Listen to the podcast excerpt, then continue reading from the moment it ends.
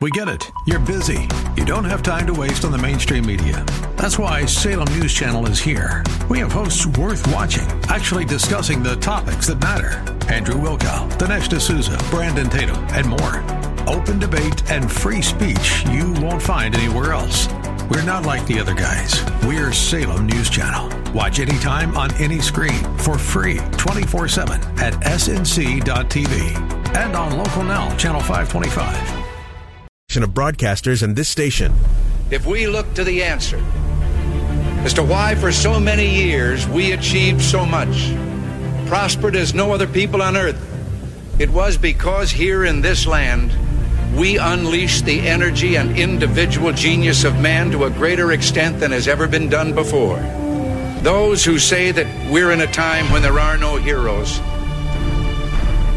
they just don't know where to look the sloping hills of Arlington National Cemetery with its row upon row of simple white markers bearing crosses or stars of David. They add up to only a tiny fraction of the price that has been paid for our freedom. As for the enemies of freedom, those who are potential adversaries, they will be reminded that peace is the highest aspiration of the American people we will negotiate for it, sacrifice for it. We will not surrender for it now or ever. We are Americans.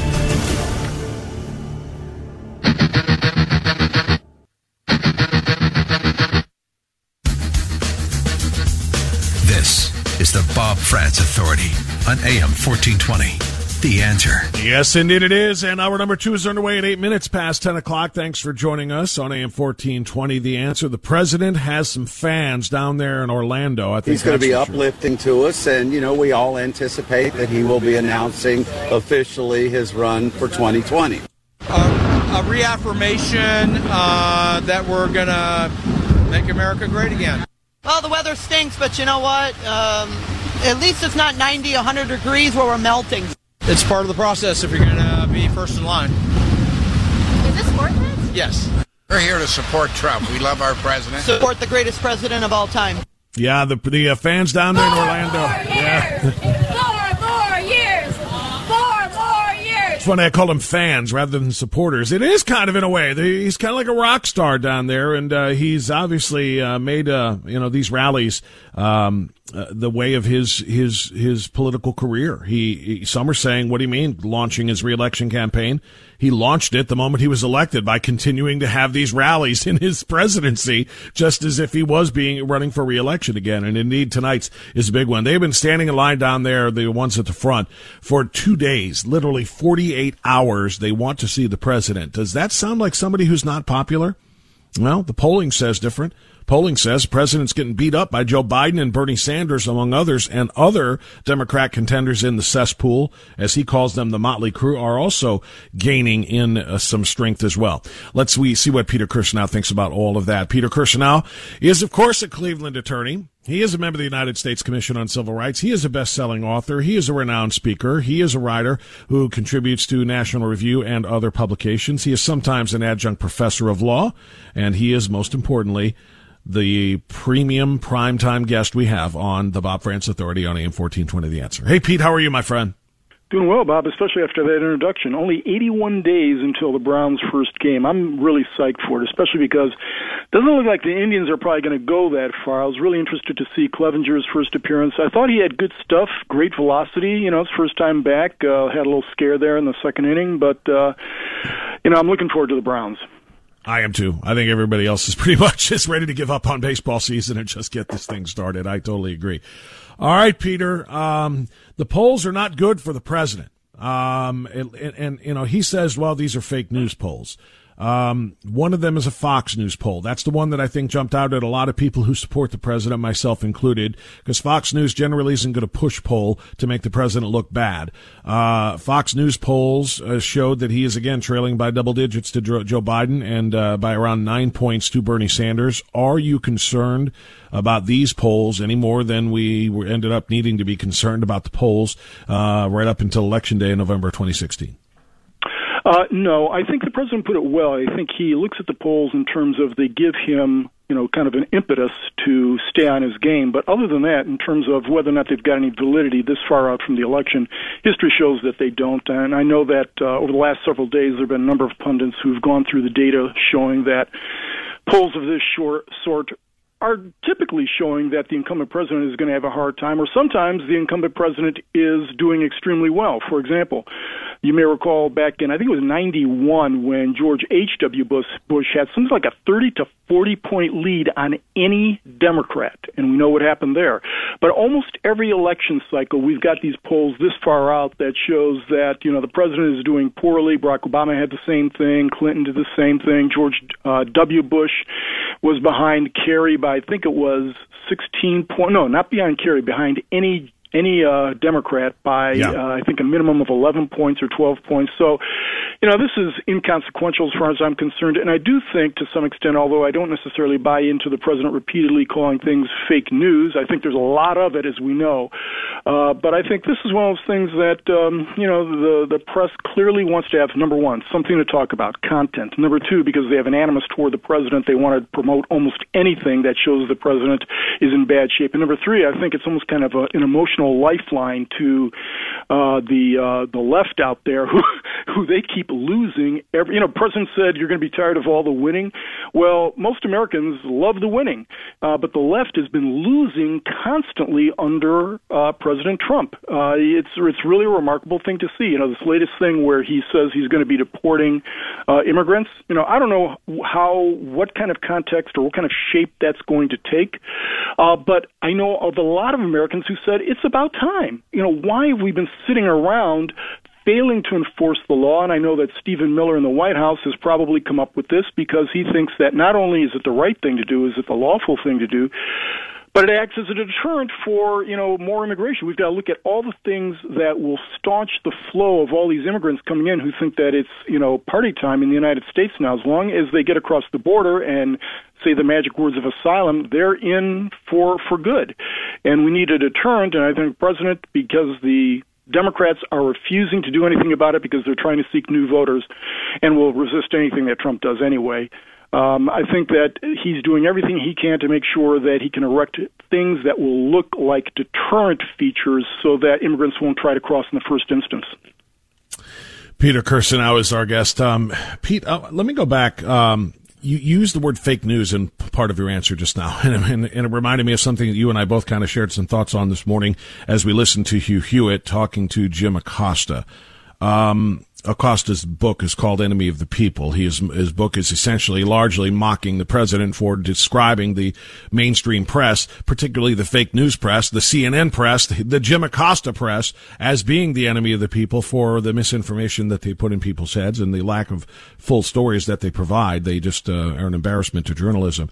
Um, but he had the temerity, did Jim Acosta of CNN, to call out Fox News, saying that their primetime lineup of shows from 8 uh, to uh, 11 p.m and of course, they're talking about Tucker and Hannity and Laura Ingraham are akin to state TV, that they get scripts from the White House, scripts from the Trump administration on what they should say and how they should say it. Now, obviously, they are all unabashed supporters of the president. For the most part, Tucker has some, some uh, reservations about President Trump, but uh, but largely, they do support the president and the president's policies and the president's ideology. But the idea, Pete, that that they are taking literal scripts and cues from the White House as to what they should be talking about, rather than being allowed to do their shows as they see fit, because they're not doing quote big J journalism there. They are talking about you know giving their opinions and so on and so forth. The idea that they're taking their cues from the White House, I think, is just preposterous. Not only is it preposterous, as we know, Bob, and you know, I've said it on Tucker Show, for example, that whenever you listen to the left, it is really remarkable that they, they are engaged in projection on a regular basis. Remember, maybe Mr. Acosta, the most clueless, least self-aware person out there, possibly. And I heard that interview. It was really astonishing to listen to this. This guy's completely oblivious. He has no clue what he sounds like to an audience such as yours or to Hugh Hewitt or anyone else that listens to 1420. But he's engaged in projection. Remember this when he talks about scripts. His own network, his own network was getting scripts from the Clinton administration, from the Clinton campaign. We have MSNBC, CNN, and all the alphabet uh, networks out there who were taking cues from the Clinton campaign. Not that they needed it.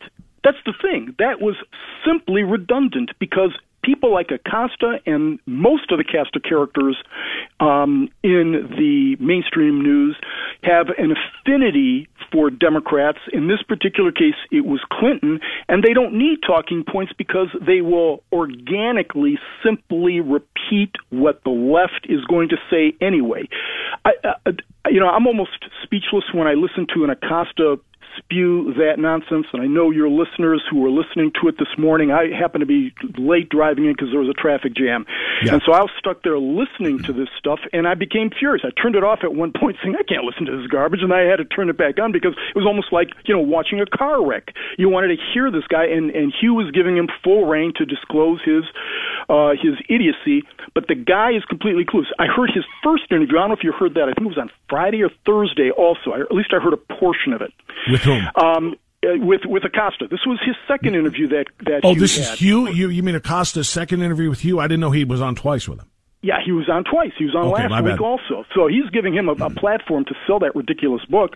But Yeah. in any event, um, I'm, I I would be uh, amazed if anyone after that performance would even think about buying that book. But in any event, in the first uh, interview last week, he was spewing forth even more inane things. Um, and, and I can't remember all the things he was saying, and I don't want to bore your audience with it or inflame your audience with the kind of things he was saying. But again, he had no clue to whom he was speaking or who the listeners were. He was completely oblivious throughout. Um, he would say things that apply to the CNN and MSNBC folks that we see on a regular basis. And I think what happens is they are in that bubble. They have no idea that there is, frankly, the majority of the country out here who don't agree with them and have identified them for what they are. And he says, We're not the enemy of the people, but he doesn't realize we have already seen them with their hands in the cookie jars. His own colleagues giving Hillary Clinton the answers, or the, I'm sorry, not the answers, but the questions to impending um, debate questions from the panel. Uh, this is extraordinary. And he's saying that they're getting scripts. No, Jim, uh, that's an element of projection. And also, you look at the hagiography that passed for news reporting under Obama. They didn't need any kind of scripts. They simply were in awe of Obama and constantly praised everything he did, even though That's this right. guy, in And it almost wasn't- every measure, ahead. and it wasn't just limited to one network. And that, to me, Pete, is the most frustrating thing. As I listened to Acosta, the same thing you did this morning, uh, is is you know suggesting that first of all that you know that it is state state TV that, that they're providing uh, the scripts to the to the network and so on and so forth. But even if they were, I mean, I almost couldn't blame them. I almost could not, you know, because the, the president is getting such a, a, an unfair shake from the rest of the press, from all of the other networks, NBC, ABC, CBS, CNN, C, uh, CNBC, MSNBC, and on down the line. Uh, it, it's so 90, I think we've, we've talked about it. We've seen it. They've studied it both in broadcast and in print. 90% of the coverage of Donald Trump is negative. So he's got one network that doesn't bash him all of the time and Hannity praises him a lot and Tucker is fair to him and, and, and Ingraham is fair to him. And suddenly that's state sponsored TV. One network out of the, you know, dozens of, of, and, and really hundreds if you look at all of the different publications and online places. Um, you know, one uh, gives him actually a fair shake, and that is what we're going to rip and say this is this is just terrible. This is uh, this is unbecoming a, a network that wants to be legitimately taken of taken as as a serious news organization. Yeah, exactly right. And you know, when you lean so far to the left, the center starts to look like it's to the right. And that's one of the problems with these guys. And that's one of the reasons Well why. Acosta can't really see where he is. He has no clue where he stands on the spectrum. He doesn't understand that most of us see him as being far left. Oh, the, his biggest problem is not so much that he is far left, but that he is far too stupid to be on national television.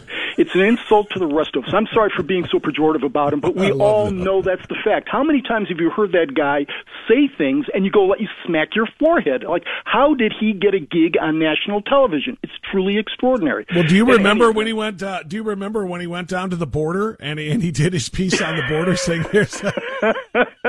he's trying. He's trying no prove, problem here. Yeah, exactly.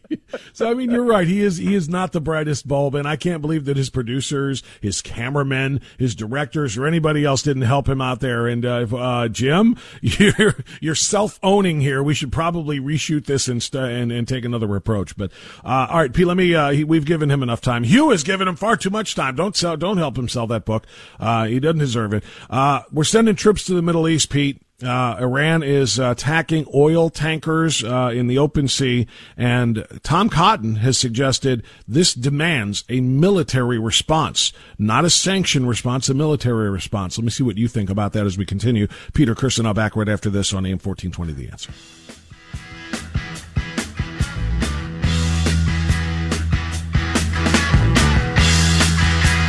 900 0442.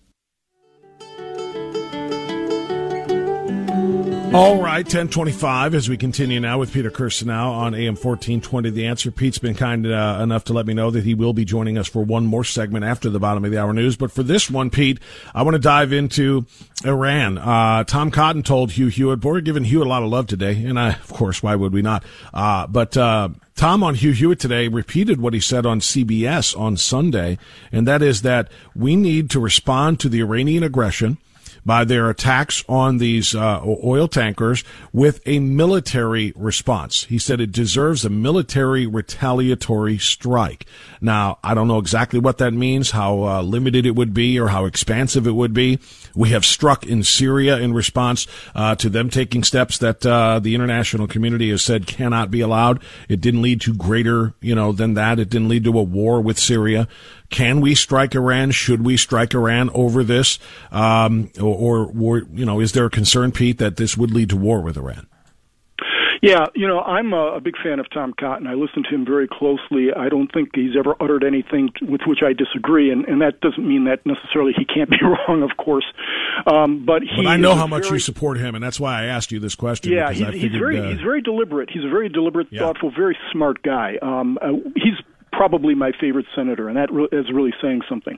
Um, I'm reluctant to engage in uh, overt military uh, activity, but when a nation acts the way they have, and under any other circumstances, and had we not been so, I think, uh, disaffected by the uh, use of force by the United States and previous administrations toward no effect. In other words, we kind of do things and then walk away. I think that we would say that, yeah, this is one of those circumstances in which we do have to have a military response. We can't have rogue regimes deciding they're going to attack the lifeblood of, you know, uh, Western civilization with impunity whenever they want to. And, you know, Iran's been a bad actor for a long, long time. Having said that, I think the president has really great instincts on these things. He's one of those guys who says when when you engage in military action, you have to have an end game, and you make sure that you complete that mission.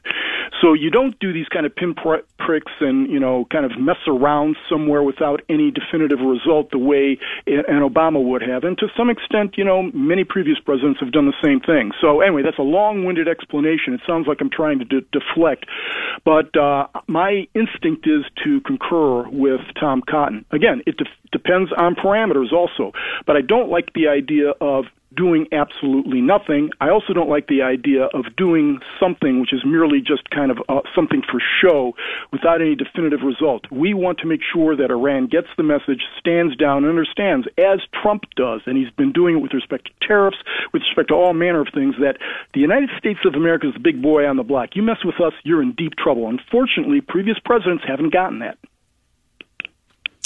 Pete, um, the president, it's interesting because you praise both Cotton and the president for their instincts.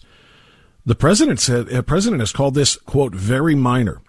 He has said uh, Iran can't be doing these things, but he said this is very minor. It doesn't sound as though the commander in chief is going to agree with uh, Senator Cotton on, on a military response here, considering his words very minor. Yeah, I heard that, and, and I expected it because Donald Trump is not somebody who just engage, engages in pin, pinprick strikes or does half measures. He does things to affect a result. So I think when he says it's minor, yeah, in the grand scheme of things, this is not a D-Day invasion. Um, I would expect he's going to do something. I don't know what that thing would be. And but nonetheless, with respect to your initial question, you know, look, uh, I give Tom Cotton the benefit of the doubt because m- more times than not, he is right. He has studied this thing a lot more closely than I have, so I will defer to him until such time as I have more information. But with respect to your question about the president, yeah, I think the president's not one of these guys who does half measures. I think that he's going to look at something, and if it provokes a uh, or requires a military response, he's going to do it, and he's going to not do it in some way that uh, you know, as I said, throwing a few missiles here and there. Yeah, uh, agreed. And and and and I, I tend to agree with Tom Cotton as well. I do think something needs to be done here because Iran has already learned from the previous administration uh, that they can do pretty much whatever they Yep. want, including be, by way of that ridiculous nuclear deal. And I'm going to get your response on that on the other side because Ilhan Omar, among other prominent Democrats, is saying Iran is acting this way because of Donald Trump and because of us pulling out of the nuclear agreement. We need to get back to the table immediately so that we can uh, keep tabs on Iran a little bit better. So I'm going to get your response to that. I have an idea of the the track you're going to take, but we'll come right back with Peter Kirsanow on AM. Grainger, for the ones who get it done.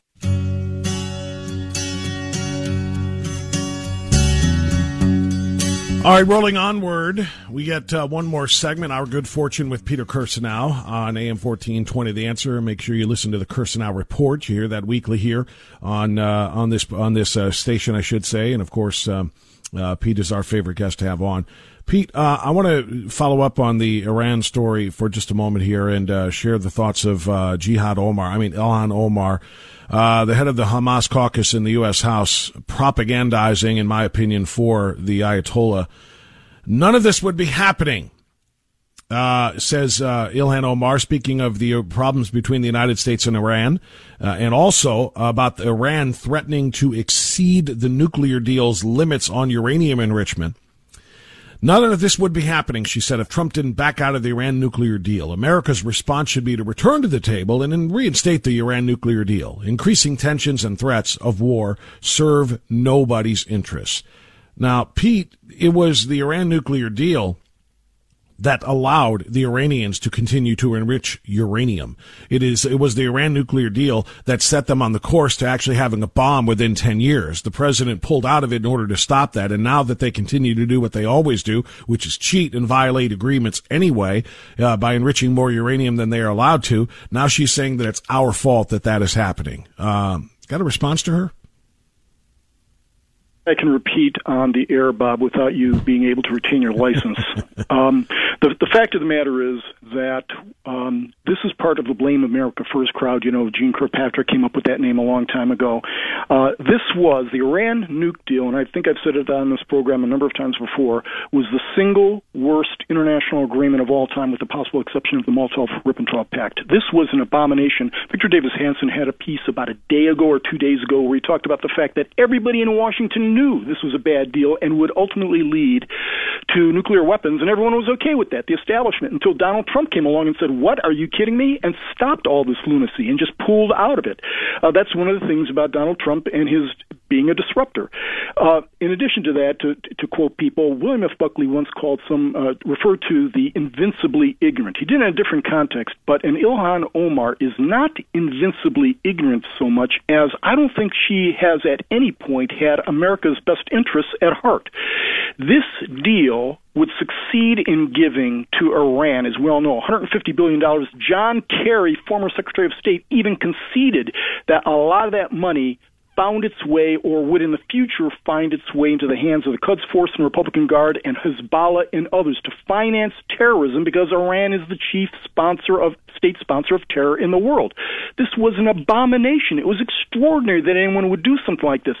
Uh, the the fact that we are um, that they are pulling out, supposedly pulling out, means absolutely nothing whatsoever because everybody with a brain understood that they would merely cheat. As you just said, Bob, this would give them cover to eventually acquire, even under the explicit terms of the agreement, to eventually acquire nuclear capability. But everyone also with the brain believed that they would cheat like crazy. And why?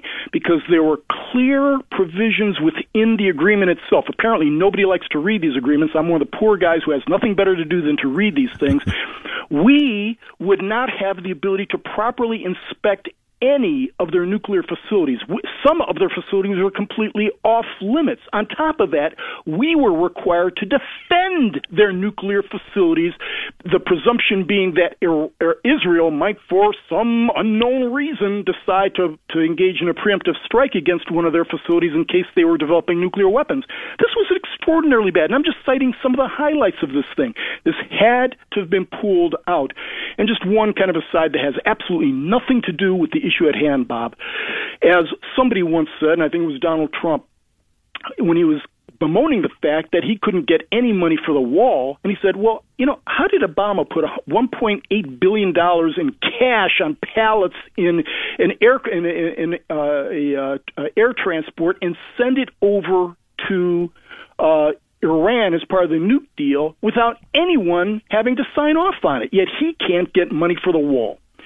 The entire matter with respect to the Iran nuke deal was an abomination from the outset. The fact that um, uh, gosh, I, I've purged his name from my memory. Uh, the Tennessee con, uh, senator um, Corker. The fact yeah. that Corker would help engineer a reversal of the treaty clause to get that passed is something that will live in infamy and will be in his historical record forever and ever. It is a good thing that we've got some clear-eyed people. We mentioned Tom Cotton in the past, but the list is too long now to uh, to really go through. But it's led by the clear eyes of Donald Trump. As I'll say it again, I'll repeat my mantra. I wake up every morning holding my breath because I don't know what he's going to do next, but I'm here to tell you, I have no compunction to say right now, to this point, he's the best president of my lifetime. Wow, uh, strong words, uh, Peter Kirsanow, and and and you mentioned Israel. Uh, Israel, not uh, you know, you know, somehow they they would uh, engage in a pre- preemptive strike in one of their facilities for enriching too much. Would they? Might they? Uh, because I got to tell you, I, uh, Bibi Netanyahu does not play Bibi Netanyahu is not going to like the fact that Iran is uh, flexing its muscles and bombing uh, uh, um, uh tankers, oil tankers, and, and trying to uh, affect the flow of, of energy uh, to the rest of the world. And, and they're not going to like the fact that Iran is bragging about the fact that they are about to exceed the uranium enrichment that they were allowed to do under the terms of that agreement that the United States backed out of, but that other countries are still a part of. So Iran is not going to play, or excuse me, Israel is not going to play these these games with Iran. Might they? Uh, you know, uh, take steps to uh, to head this thing off before it goes any oh, further. Yeah, absolutely, Bob. I have no doubt that if they believe that there's a threat that's posed to them, if it's not just imminent, but something that, uh, if it's allowed to progress along its normal course, will eventually result in nuclear weapon, they'll strike. They've demonstrated that already. Remember the Osirak nuclear uh, reactor strike against Syria that uh, that they engaged in, and all of the, you know, remember the. Um, we talked about the various viruses that have plagued the Iranian nuclear facilities. Uh, the uh, uh, gosh, it's in my book, and I can't even remember the name of the one virus, but uh, the, the, those viruses um, that were it's suspected that Israel and the United States were engaged in a joint project to um, uh, hurt their nuclear reactor and centrifuge capabilities. I have no doubt that Israel will do that if they think the time is appropriate. And what they've got is an ally in the White House that, as opposed to Obama, will not constrain them or hold them back.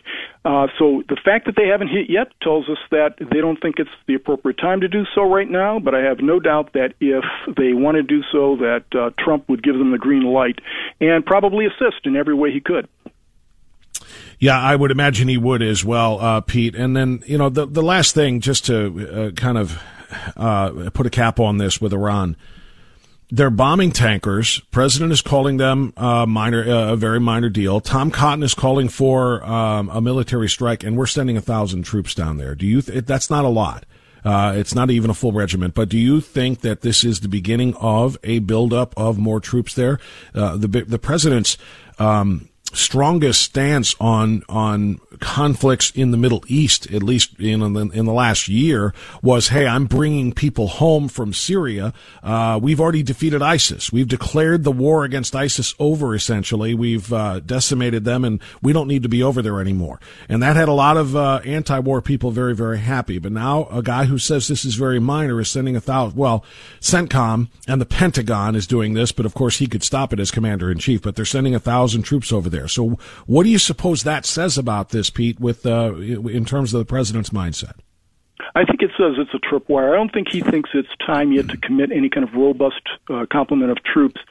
But when the United States, under the right presidents, sends troops somewhere, that's a tripwire. If we send a thousand troops to the Middle East, number one, it shows that you know we've taken it, we we've taken a look at this and we've disapproved. But number two is if Iran does anything else, and if it transgresses you know any territorial sovereignty of one of our allies, or maybe hits one of our troops or troop carriers, then that's a problem. So it's a trip. It's like a warning. You don't have to send a whole lot of troops to do that, but I think Iran and its military forces understand that we're sending a signal, especially with this president, that if you do anything that uh, number one uh, is a manifest violation of the Iran nuke deal. I mean, it's clear and we see it. Number two, hurts one of our allies, specifically Israel. Then you guys are in a world of hurt. Yeah, and you know, um, Pete, it's a great answer, uh, by the way, and and I really hope that the you know that this isn't something bigger than that. Again, I said this to you at the beginning of our conversation, and I can't remember exactly what line that the Syrians crossed. Remember, Barack Obama was not. Uh, I think it was used. I think it was the same thing. There was it was a red line uh, that Obama instituted on Syria uh, saying that if they use any chemical weapons, uh, right. that you know that's a that's a line that was going to provoke you know a, a, military response from us. And then of course he did nothing. They used it under Trump, and Trump was that the Moab? Was that when we dropped the Moab? No, uh, he did that before then to send a signal. But you may remember when he hit uh, ISIS big time.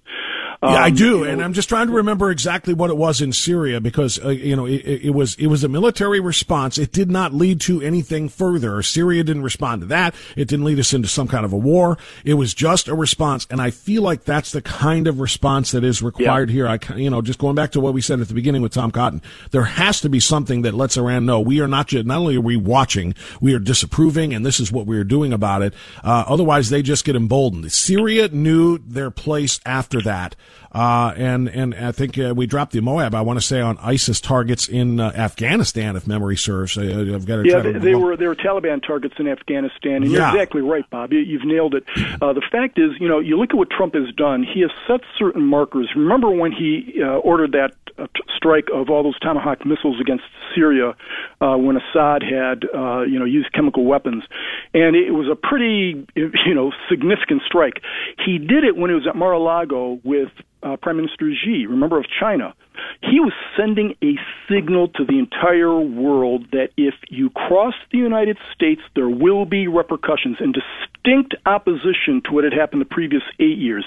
When the president sets a red line, more importantly, when the United States of America sets a red line, you cross it at your peril. And not just peril in terms of you're going to get a hangnail, but it is is a devastating effect.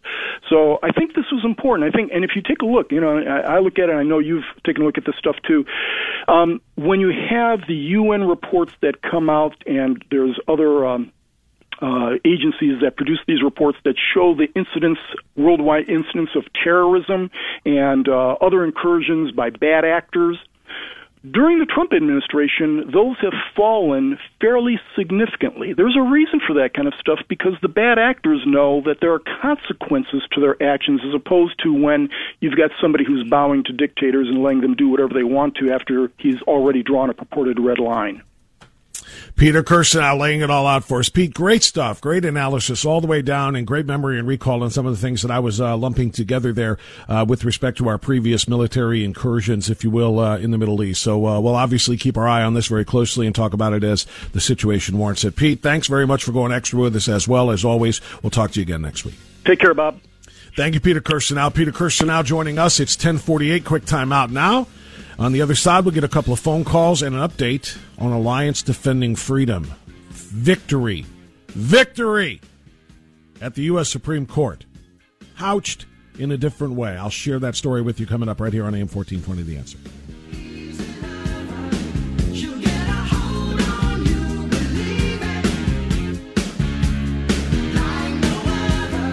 Title and doc fees with current lessee and household.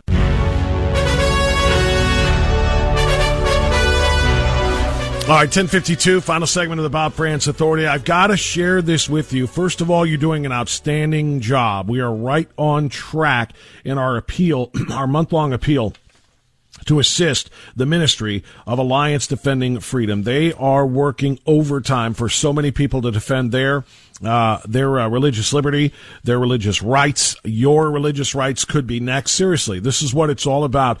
And uh, yesterday we had a really, really great day of donors, and today I need the same thing to happen. We're right on track, but we're not ahead of the game. We need 19 more donors by the end of this month to donate $100 each in order to get to our goal to help Alliance Defending Freedom. Salem stations all across this country are partnering with ADF as they work their tails off to help you. They are not charging any of their clients for their services, which means we need to help pay for these trials. We need to help pay for all of the costs, and that's exactly what we are doing. All of the donations are tax deductible to 800 691 8969. And I want to tell you again how this works by saying that it's working.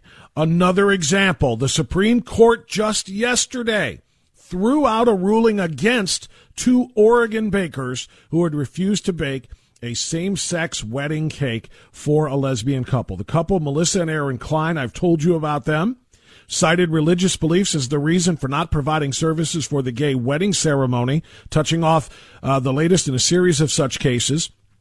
During the court's last term, justices ruled in favor of Jack Phillips and Masterpiece Cake Shop in a similar situation, stating that a state body demonstrated improper hostility toward the baker's religion in finding that he violated a state anti-discrimination law. On Monday, yesterday, the court sent the Klein case back down to a lower court for further consideration in light of this after that lower court had found them to be discriminatory. So the Supreme Court, in essence, has found for the Kleins and Sweet Cakes by Melissa, saying, no, you were wrong. Fix this as they sent this back down. The central disputes have yet to be addressed by the Supreme Court, but based on uh, other uh, uh, uh, court cases, including Masterpiece Cake Shop, and of course we all know Barronelle Stutzman involving the florist in uh, in Washington State. Her case is pending as well. Uh, this is this is what the fight is all about. The fight is all about their rights to say, "Hey, I will of course serve and make cakes for gay customers." They all do it. Barronelle Stutzman has gay florist customers that she has provided arrangements for. She has no problem at all. This is not about discrimination against anyone's sexual orientation. It's saying I cannot participate in something they're calling a wedding ceremony because that violates my religious beliefs that marriage is between a man and a woman. It's just that simple. So kudos to ADF and to uh, Sweet Cakes by Melissa for their victory in the Supreme Court, a, a, modified victory. Like I said, it's kind of couched as a victory because um, they sent it back to the lower court saying you were wrong. They didn't necessarily just flat out overrule it. They said, yeah, you better think twice on this one because uh, you're going down the wrong track. So that's a huge victory uh, in the grand scheme of things for Sweet Cakes by Melissa and for ADF. If you can help support people like um, uh, Melissa and Aaron Klein, if you can support people like Barronelle Stutzman, if you want to support the Lyceum in South Euclid, please donate. We need four more $100 donors today. We need four more to get this thing done to keep on track so that we can make sure that we reach our goal by the end of the month. Call this phone number, 800 691 8969, 800 691 8969, or you can donate online at WHKRadio.com with the Alliance Defending Freedom banner at the top of the page. Click that link. It'll take you right to the Freedom Fund. Please donate to help fight these important fights. Mike Goldstein, my friend, joining us now on AM 1420 The Answer. Mike, good morning. How are you? Morning, Bob. How are you? I'm good, my friend. I'm, sorry I didn't get a chance to get you on earlier. Yeah, I'm, I'm sorry I couldn't get to you earlier with Pete uh, uh, uh, on previously, but uh, I do want to squeeze a couple of minutes in here with you. What's on your mind today? Okay, well, let's talk about what you were talking about with Pete about the the bombing of the tankers in the yeah. Gulf. Um, if you look at what Victor Davis Hanson says, it's right on point here. You have to have deterrence, and Obama got rid of our deterrence, and it's very dangerous when you try to bring it back. But deterrence is not just having much more military force than the other side has, than the bad guys have.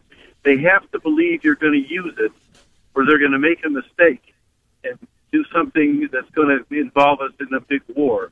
And that's what happened in World War II, where Hitler said that uh, uh, British Prime Minister Neville Chamberlain, even though the Brits and the French had enough power to stop Hitler, they weren't going to use it. They weren't going to use it. And Hitler said that if that if that squirm Neville Chamberlain comes back again, I'm going to beat him over the head with his own umbrella. So he made a mistake. He went into Poland. It, 100 million people died in the next six years. And it's because that was just to show Hitler that, yes, and Japan, that, oh, yes, the West was actually better than we were and had more force than we did. But where we could have stopped it early on, I mean, America remained neutral, America first, the way it was used then, and the Brits and the French wouldn't use their power to stop Hitler. Hitler made a mistake by going into Poland in September 1939, and the war started. And it took that much to, uh, to show Hitler that he was wrong. So what we need now is to let the Ayatollahs know that we intend. Mike, just so you know, less than a minute, my friend. Go ahead. Yeah, that's okay. I think I made my point, and I, I'm sure that's what Tom Cotton has in mind. If you ever have Victor Davis Hanson on, he'll explain that. It's in his book, The Second World Wars. And I, I'm pretty sure that uh, President Trump knows this too, because I have a feeling he listens to Victor, as we all should. I think that, and, And that's great advice. you, I'm not- That that's Yeah, great I'm- advice, I'm- and like I- I've, I've got, I'm going to end it there because you're right. I'm going to take your advice, and I'm going to try to reach Victor Davis Hanson, and get him on this program as well. I know he's been on Hugh and and a number of other uh, uh, Salem programs, but I'm going to try to do that here uh, on this level as well. And I appreciate the uh, great points that you make. We are out of time, unfortunately, though, or else I would let Mike go uh, a lot longer because he's a wonderful person to talk to and to listen to. But Mike Gallagher is waiting in the wings, so we must listen to Mike Gallagher. That's coming up next. We'll see you tomorrow on the next Bob Frantz. Silence.